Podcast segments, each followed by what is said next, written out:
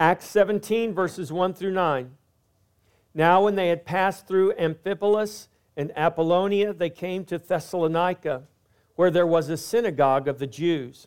Then Paul, as his custom was, went into them and for three Sabbaths reasoned with them from the Scriptures, explaining and demonstrating that the Christ had to suffer and rise again from the dead, and saying, This Jesus, whom I preach to you, is the Christ.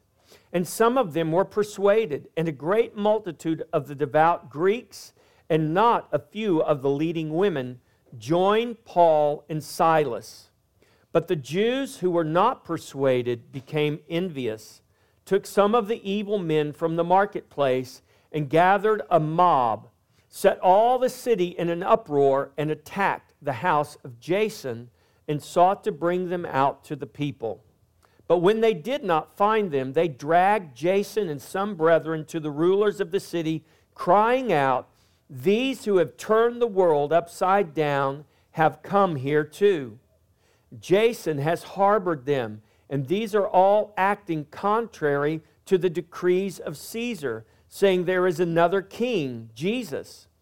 And they troubled the crowd and the rulers of the city when they heard these things. And when they had taken security from Jason and the rest, they let them go. That's the word of the Lord. Father, thank you for your gospel. Thank you for this truth that shows to us that, Lord, it does not matter what age we live in, what country we live in, what people we live among. Lord, when the gospel is preached in truth, accurately, according to the scripture, Lord, men will be upset because it will literally turn their worlds upside down. Father, that we would be a church, Christ Fellowship, and your church in this nation and in this world would once again be those who have brought the gospel to our cities and to our places, that we would be those people who have turned the world upside down, proclaiming Jesus the King of kings and the Lord of lords, not fearful of what men would say, not fearful of what governments might do, but fearing God and proclaiming the truth, the only truth that is able to set men free. Father, give us ears to hear this truth. Give us hearts and minds open to receive it, that we would be a people set free by the truth of your gospel, giving witness to your glory to your glorious name in all the earth. In Jesus' name, amen. Paul and the other disciples left Philippi and they make their way to Thessalonica, where there was a synagogue of the Jews. Remember, in Philippi, there wasn't a synagogue. They went to the place of prayer, which was down by the river. Well, now they've left Philippi and they've traveled through those two cities, Amphipolis and Annapolis or Apollonia, and they come to Thessalonica, where the scripture tells us there is a synagogue. And it was Paul's custom to go into the synagogue of the Jews and reason with them from the scripture. Why did he go to the synagogue? Because this is where the worshipers of God assembled. Not just Jews, but Greeks who had become Jews or Greeks, Jews who lived in the Greek world, who lived more as Greeks, who were more Greek like in their culture. They might have been ethnic Jews, but they lived in the Greek world. They spoke Greek. They lived according to the Greek culture. Not that they disobeyed the law, but they were much more identified with the Greek culture than they were with the Hebrew culture. Some of those were ethnic Jews that had lived for generations in the Greek speaking worlds outside of uh, Judea and Jerusalem. And some of these were actually Gentiles who had converted to Judaism. And the scripture his, here says that there was a great many, a great many of the devout Greeks who joined, a multitude of them who joined the disciples. And this is why Paul went to the synagogues, because this is where the worshipers of the true and living God gathered together to worship. And so this was the most logical place to go first because they were already there worshiping God. And he would reason with them from the scriptures. And what did he do? He explained to them that the Christ had to suffer and die and rise again. And that Jesus, this Jesus whom I preach, is the Christ. Because there was a great controversy in Israel amongst the Jews. Is Jesus the Messiah or not? And the, the conventional wisdom was he can't be the Messiah because he was crucified. He died, and the Messiah would never be allowed to die. He's going to come and conquer all of our enemies. So Jesus can't be the Messiah. And what would Paul do? As his custom was, he went into the synagogues and he reasoned with them from the scriptures. And he did this Luke writes, for three Sabbaths he goes into the synagogue and reasons with them from the scriptures. So, Paul, being a Jew, made it his custom to go into the synagogue of the Jews to reason with them from the scriptures because this is who Paul was. He was a lawyer, he was an expert in the scriptures.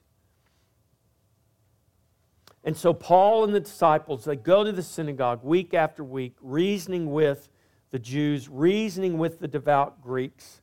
So for more than three weeks, Paul is preaching the gospel and giving witness to Christ in Thessalonica, not just in the synagogues, but they went everywhere. They would go to the marketplace, they would go wherever they could get an audience and proclaim the gospel to Jew and to Gentile. And what were they doing? They were explaining and demonstrating that the Christ had to suffer and rise again from the dead, saying, This Jesus whom I preach to you is the Christ. This is important because when we read the when we read the scripture, especially when we read the epistles, and in particular, Paul warns the churches that if anyone comes to you if I come to you, if any other apostle, any other disciple, if an angel even were to come to you proclaiming another gospel, another Christ, don't listen to them. Paul was explaining and demonstrating that the Christ had to suffer and rise again from the dead. Remember that many of the Jews were on board with Jesus until what? Until he was crucified as he's marching into Jerusalem on that Palm Sunday, they're throwing down their cloaks and their tunics and they're putting down palm branches and they're proclaiming him the king. And he's riding in on a donkey and they're saying, Hosanna to the Son of David. Save us, Lord. Save us in the highest. You are the king. You are the Messiah. But then all of a sudden, when the Messiah, the king that they had just proclaimed days before, is now standing before Pilate on trial to be crucified. And the Gentile Roman leader is trying to talk the Jews into not crucifying him, and the Jews are persisting no, crucify him. The people made a decision. Many of them did. Many who had followed him made a decision. This cannot be the Messiah because the Messiah would not be on trial by the Romans. The, the Messiah would be overthrowing the Romans. To them, it was upside down to think their Messiah could be crucified. The Messiah was to come and conquer, not be conquered. Jesus did conquer. He just did not conquer in the way they determined that he must when he came. It's why the Messiah was carried into the temple, and it was an old man and an old woman, both who had committed their lives to prayer and fasting, both who had received by faith a promise to see the Messiah, and they alone had eyes to see the baby being carried through the temple to be dedicated to God. They alone had eyes to see the Messiah being carried into the temple. Because everybody else was looking for a Messiah that was not a baby. Yeah, they were looking for a king, but not being carried by its mother. They were looking for a king who would ride in and overthrow all the armies of the world and set up the kingdom of Israel. And that is exactly what Jesus did. just not in the way that they had determined in their own hearts and minds that it should be done. And that should be a warning to us today that God will not always work according to the way that we desire and the way that we have determined He should work, or that we want Him to work, or that we think would be the best way for Him to work. That is exactly what Israel did. And they missed their Messiah because they could not see beyond their own desires in their own imaginations. And we are called to be a people that don't look to our own desires and our own imaginations. We are called to be a people that look to God and trust God in whatever He has planned and whatever He has purposed, even when it doesn't look the way we think it should look. You see, their whole concept of the Messiah was not from the Scripture, but from their own desire, their own vain imaginations. And much like the world's concept of Jesus today, that is not from the Scripture, but is a Jesus that's created from man's own lust and desire, his own imagination of what and who Jesus should be.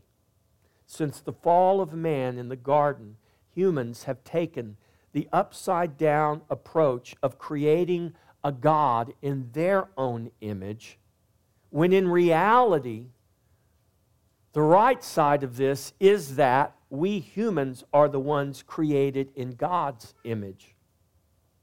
In this upside down world, men worship the creature instead of the creator. Paul's words in Romans are worth reading. Romans chapter 1, verses 18 through 25. For the wrath of God is revealed from heaven against all ungodliness and unrighteousness of men. Men who do what? Listen. Men who suppress the truth in unrighteousness, because what may be known of God is manifest in them, for God has shown it to them. For since the creation of the world, his invisible attributes are clearly seen, being understood by the things that are made, even his eternal power and Godhead, so that they are without excuse.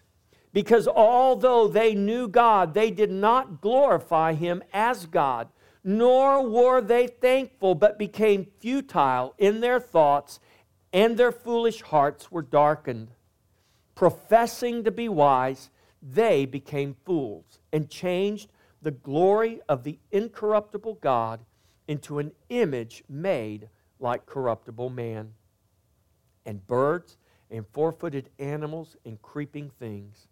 Therefore, God also gave them up to uncleanliness in the lust of their hearts to dishonor their bodies among themselves, who exchanged the truth of God for the lie, who worshiped and served the creature rather than the Creator, who is blessed forever. Amen. You see, this idea, and you hear this quite often. Well, what about the poor people who never hear about Jesus? What's God going to do with them? He's going to judge them righteously, is what he's going to do with them. Because they and we all are without excuse. Whether some white missionary with a Bible goes to some remote part of the jungle or some remote part of the world to tell them about Jesus is irrelevant. God's witness has been sent to the ends of the earth. And the Bible says that they are without excuse because his invisible attributes are clearly seen. And the problem with man is that he doesn't know. The problem with man is that he does know and he rebels against what he knows. He suppresses the truth in unrighteousness. They are all without excuse. And you see the suppression of truth in unrighteousness all around us. I mean, it's in everything you can imagine. Men continue to suppress the truth in unrighteousness. We see this in issues dealing with our earthly leaders, to man's worship of the gods. Men lie to suit their own lusts and desires, all while rejecting the truth and the true and the living God. Christ is not our creation, we are His creation. We cannot continue to profess faith in Christ, all the while creating a God in our own image who we call Lord. This is what Jesus writes in Matthew chapter 7. I mean, Matthew writes uh, of the words of Jesus recorded for us in Matthew chapter 7, 21 through 23. When Jesus says, In that day, in the last day, they'll come to me saying, Lord, Lord, did we not do all of these great things in your name? And he says, I will depart, I will say, Depart from me, you workers of iniquity, for I do not know you. There are a lot of people who profess to do lots of things in the name of the Lord because they have created a Lord, a Jesus, a Christ in their own vain imaginations who is the God they have chosen to worship because they are unwilling to worship the God of the Bible because the scripture is truth and they suppress the truth and unrighteousness, but to make themselves feel better, they create a God they can worship in their own image, out of their own desire, out of their own imagination, and they call him Lord. But if he is not the Lord of the Bible, if he is not the Lord of the Scripture, if he is not the Lord revealed in the holy, inspired Word of God, then he is not Lord. He is an impostor. He is another Christ, and it is another gospel we, the, the believers, the church, must give witness to the truth that Jesus is the Christ. This was Paul's message, and it is the message of all the church throughout all the ages till Jesus come again. This Jesus whom I preach to you is the Christ, and the implications of that true statement is gigantic, bigger than we can imagine. Jesus is the Christ. He is the Lord of Lords. He is the Lord, capital L, of Lords, little l. He is the King, capital K, of kings, little k. He is the Lord of lords and the King of kings. Jesus is the sovereign Lord and King over presidents, over parliaments, over congresses, over assemblies. He is the Lord of lords, the King of kings, over all rule and all authority in heaven and on earth. This is the message of the church. Jesus is the Christ and he is Lord. That has got to be our message. No matter what the crowds think about it, no matter what the ruling authorities think about it, this is our message. This is the salvation and the hope of the world. Now, just as then, some are persuaded and some are not. Luke records for us the result of Paul's preaching. And some of them were persuaded, and a great multitude of the devout Greeks and not a few of the leading women joined Paul and Silas. But the Jews who were not persuaded became envious took some of the evil men from the marketplace. Imagine that. Imagine recruiting evil men to do evil things to suppress the truth and righteousness.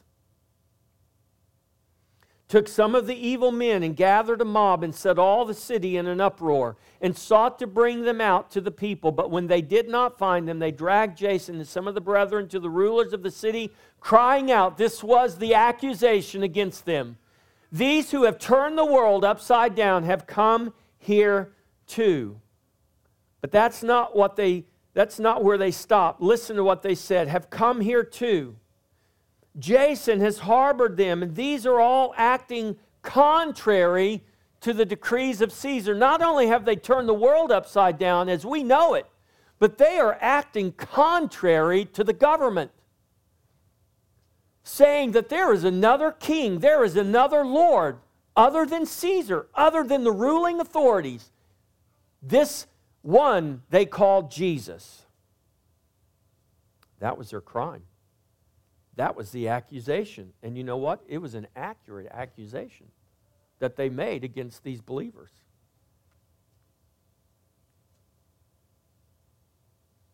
Think about that statement. These who have turned the world upside down have come here too. Certainly not meant to be a compliment, but can there be any greater? Is that not what the gospel of the kingdom is supposed to do? Turn the world upside down, or rather, as we talked with the children, right side up? When the church begins to truly believe that Jesus is the Christ and they understand what that actually means in a biblical sense, according to the truth and not according to the vain imaginations of men, and the church preaches that truth without shame, without reservation, can you imagine what's going to happen? Well, I'll tell you what's going to happen. We're going to see things begin to be set right. But remember, as we set our world right, we're setting someone else's world upside down. And they may not be persuaded to believe that that is the best thing. We may find ourselves facing the opposition of the world, and when that happens, we must be of good cheer because Jesus promised that He has overcome the world. And if Jesus has overcome the world and we are in Jesus, that means we too have overcome the world.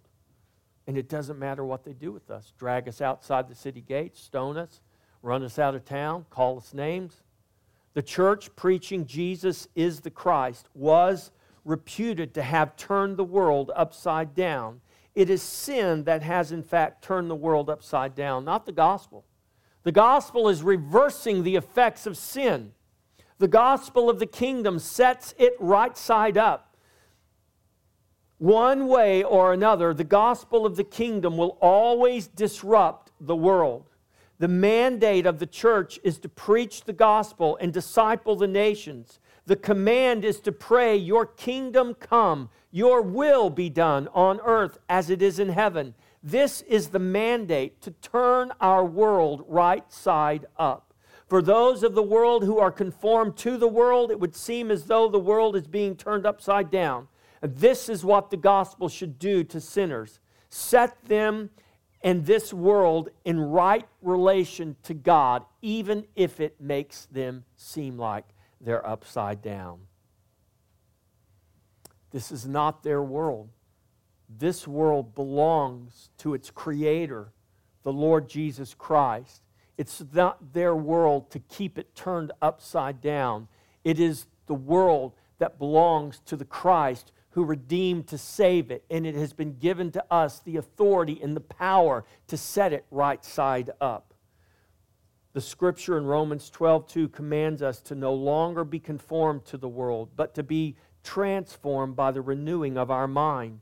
The renewing of our mind is the process of being conformed to the new reality in Christ that we are set right side up in an upside down world. We are been set we have been set in right relation to God. The renewing of our mind is that process that helps us understand this reality that we have come into. Those under the weight of the curse of sin and death have come to accept and come to expect all things to operate according to the sinful course of this world. They're completely at home in this upside down world. This is normal for the unbeliever, but as believers, we are to no longer be conformed to the course of this world. Listen to Paul's words in his letter to the Ephesians, chapter 2, verses 1 through 5. Paul writes, And you he made alive who were dead in trespasses and sins in which you once walked according to the course of this world, according to the prince of the power of the air, the spirit who now works in the sons of disobedience, among whom also we all once conducted ourselves in the lust of our flesh, fulfilling the desires of the flesh and of the mind, and were by nature children of wrath, just as the others. But God, who is rich in mercy, because of his great love with which he loved us, even when we were dead in trespasses, made us alive together with Christ. By grace, you have been saved. We once walked according to the course of this world, according to the prince of the power of the air, the spirit who now works in the sons of disobedience. We are no longer sons of disobedience. If you are in Christ, you have been delivered from that nature. You are a child of God, not a son, not a daughter of disobedience. We are to walk in obedience to the ways of Christ. We are to proclaim the truth, make the truth known, not suppress the truth in unrighteousness.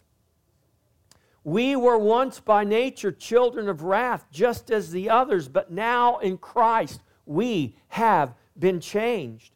God, who is rich in mercy because of his great love with which he loved us, even when we were dead in sin, made us alive together with Christ. By grace you have been saved. Grace means you didn't earn it. Grace means you didn't deserve it. Grace means God gave it to you because he chose to love you. In Christ, we are no longer what we once were. In Christ, our world has been set right side up, and we are in right standing with God. In Christ, the world does not understand who we are. The world doesn't understand what we do. The world doesn't understand why we do what we do. It's upside down to them. To those still conformed to the world, the kingdom is upside down. To those who are in the kingdom, it is the world that is upside down. It is the world that is contrary to the Creator. That is because the course of the kingdom is opposed to the course of this world. The course of light is opposed to the course of darkness. This is evident in the struggles that we have within ourselves in our very own lives. Romans 8, 5 through 7. For those who live according to the flesh set their minds on the things of the flesh, but those who live according to the Spirit, the things of the Spirit. For to be carnally minded is death, but to be spiritually minded is life and peace, because the carnal mind is enmity, it's opposed to God. For it is not subject to the law of God, nor can it be carnal mind, the mindset of this world, is opposed to the mind of the Spirit and the mindset of the kingdom of God. The gospel of the kingdom is upside down to this world. But in reality, it is the world that is upside down in relation to God and His kingdom. That means that the church is not a neutral entity in this world. You do understand this, don't you? It's very important that you understand this.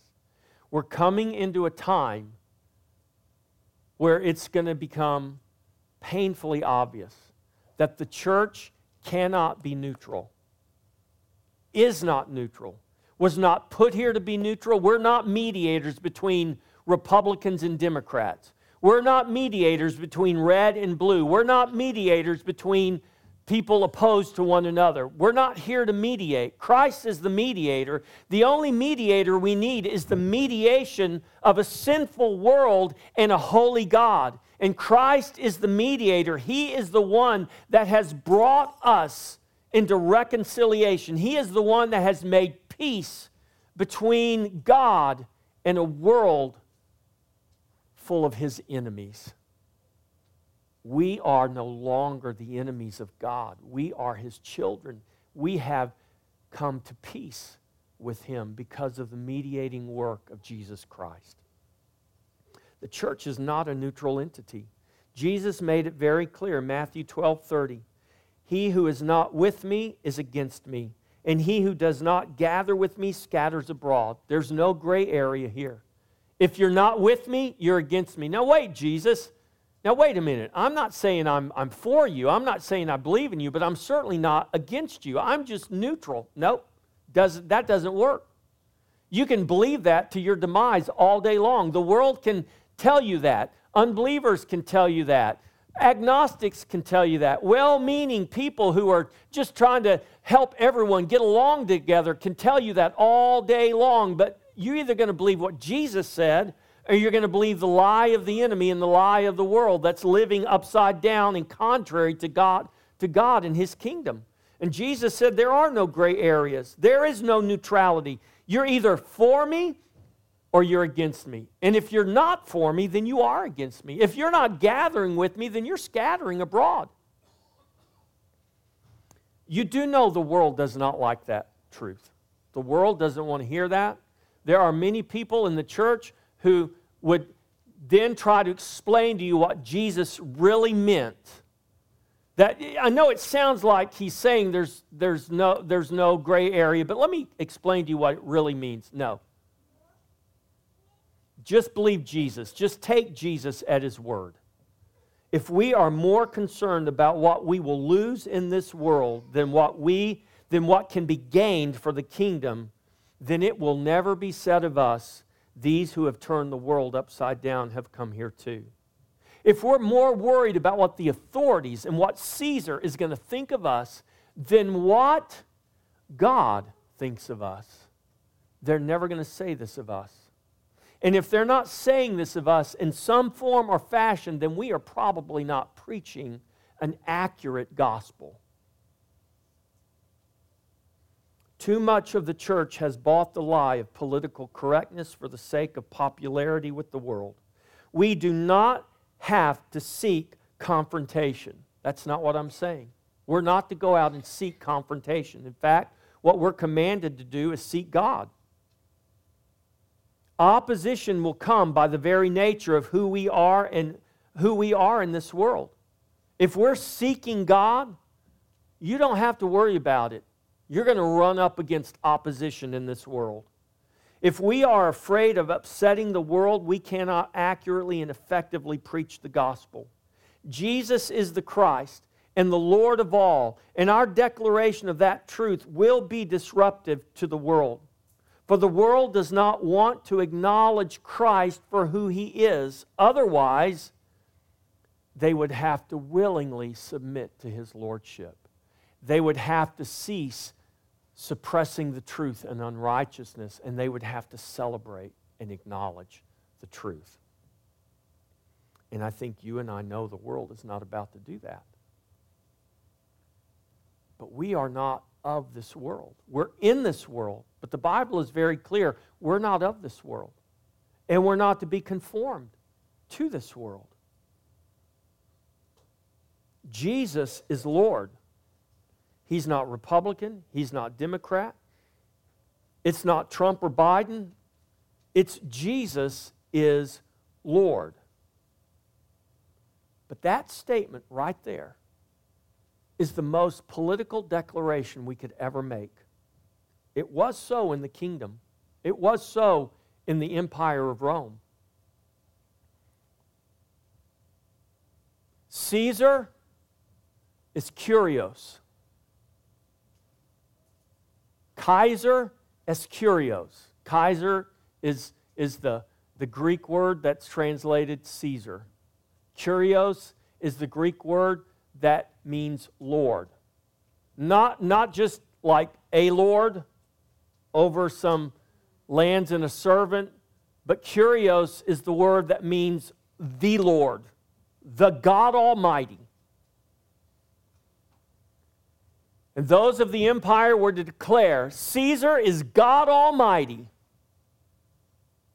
And when they came to the Christians and they said, Christian, declare your allegiance to the emperor, declare Caesar is Lord. The response of the Christians were Jesus is Lord. A very political statement. So political that they executed Christians wholesale because of their refusal to confess Caesar as Lord when you had Caesar sitting on the throne who were so insecure that they could not have subjects in their kingdom proclaiming anyone or anything else Lord. The church must be willing to speak the truth in love, for there is no love in a lie. with no worry of the consequences the truth may bring. There is no love in a lie. And we have to be willing to speak the truth in love, not worried about the consequences the truth may bring. Those early believers did not love their lives unto death. We often think mistakenly that they just were doormats, that, that the world ran over them. No, what we have today are doormat Christians who are unwilling to take a stand, who will rather compromise and try to explain away the words of Jesus and tell people, well, that's what it sounds like Jesus meant, but that's not really what he meant. They went to their deaths not as doormats, but as witnesses, as martyrs. The word martyr means witness. It doesn't matter whether you're living or dead, you are to be a witness to Christ. Your life, here and now, or snuffed out by the emperor, is to be a witness to Christ. And your life speaks, your life matters, your witness speaks and your witness matters, but your compromise doesn't accomplish anything. The compromise of the church doesn't accomplish anything for Jesus, it opposes him and it scatters abroad. But when we stand for the truth, even when it hurts, what do we tell our kids? Kids? Why? Even when it hurts. Be a truth teller even when it hurts. We teach our kids at Koinonia, they say that every morning. Be a truth teller, even when it hurts. But where is the church standing for that? We teach our little kids to tell the truth, but yet we've got adults compromising the truth because we're more worried about what the world's going to think about us we're more worried about getting that tithe and offering in and filling up all these seats and paying for all of our buildings and all of our programs instead of standing in the truth, believing that the truth and the truth alone can set men free. Programs never set men free. Buildings never set men free. I love the fact that we got buildings. I love the fact that we got a new building that we're fixing to use very soon. I love that. But I'm telling you what, no building has ever set a person free. We have programs, but no program ever set a person free. Only Jesus. Only the truth.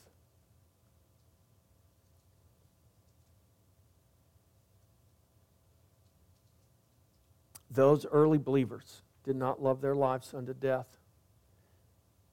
They were willing to suffer loss for the sake of the gospel, even the loss of their very own life.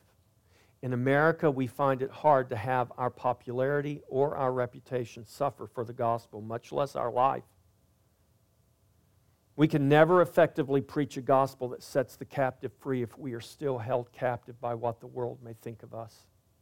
Now is the time for the church to step up and boldly proclaim that Jesus is the Christ and that he is the Lord over all now is the time to set things right, even if that means the world being turned upside down and their wrath being exercised against us. If such displeasure results in the power of God to salvation, we can be assured that the cost of proclaiming the truth is far less than the benefit of it. Amen. Let's prepare our hearts to come to the table of the Lord.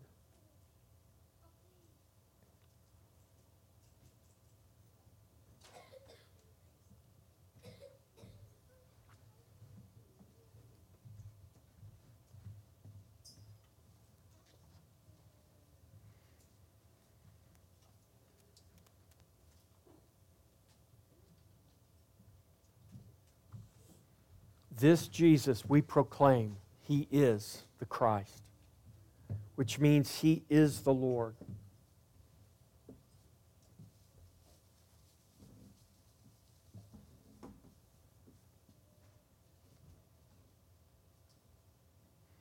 And he alone can set this world right. And so to him alone must we look. In him alone must we trust.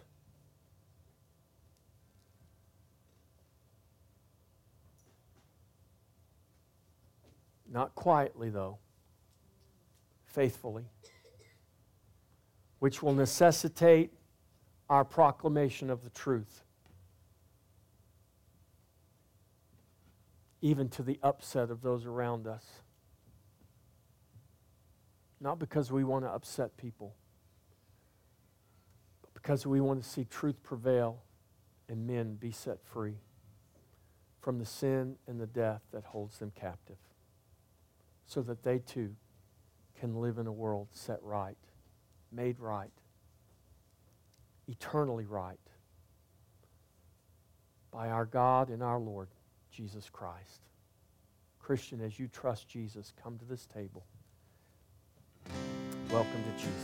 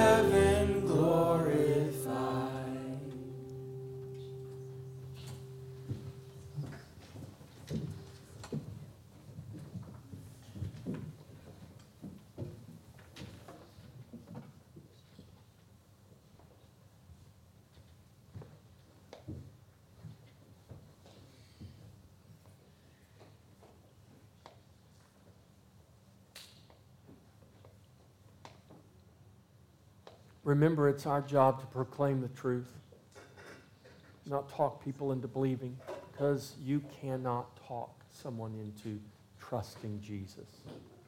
That has to come from their heart. And you can't change a person's heart, only God can. But we have to be very purposeful in making sure that we proclaim truth, that we talk in terms of truth, that we don't lead people astray because we're afraid of hurting people's feelings.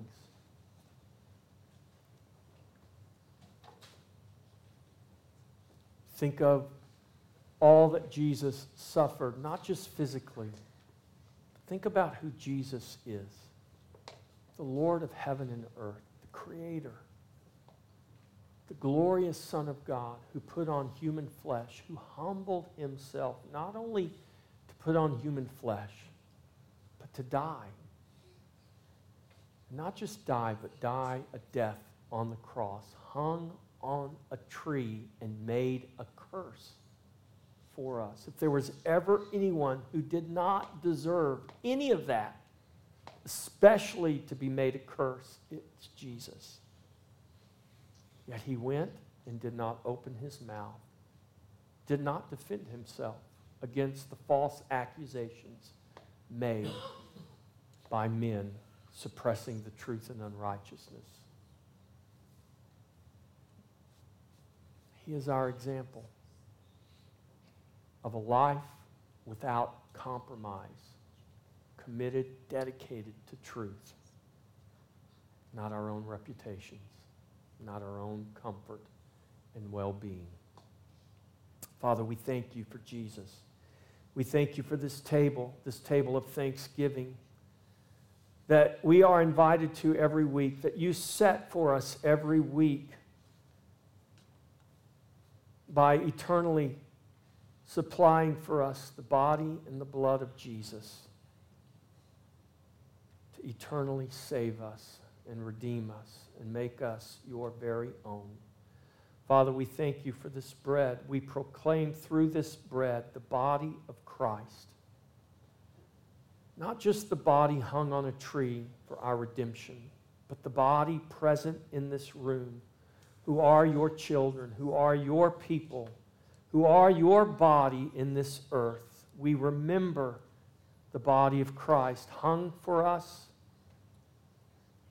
died for us, we also remember the body of Christ living,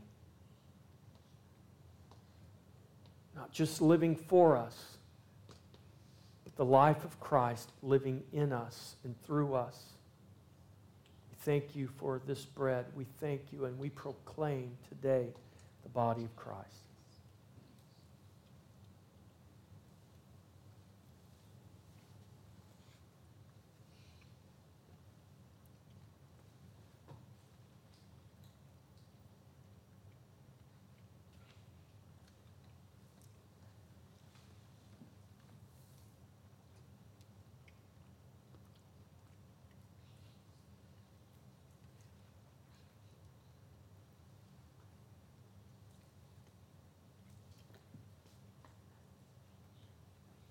Father, we are all guilty of the sin of suppressing the truth and unrighteousness. It's not a sin that we have committed once or twice, it's a sin that we are continuously tempted with, and we are continuously failing. Lord, in so many ways. Lord, perhaps not in great ways, but in small ways we become guilty of suppressing the truth in unrighteousness. Father, help us to be a people, a people of the truth, a people who love truth, who embrace truth, even when the truth hurts. Help us to be a people who value truth and understand that only the truth can set men free. Lord Jesus, you set us free with your body on the cross, and you cleansed us and purified us and made us holy by pouring out your blood and washing away our sin through the blood of Jesus. We thank you for this cup. We proclaim through this cup the blood of Jesus.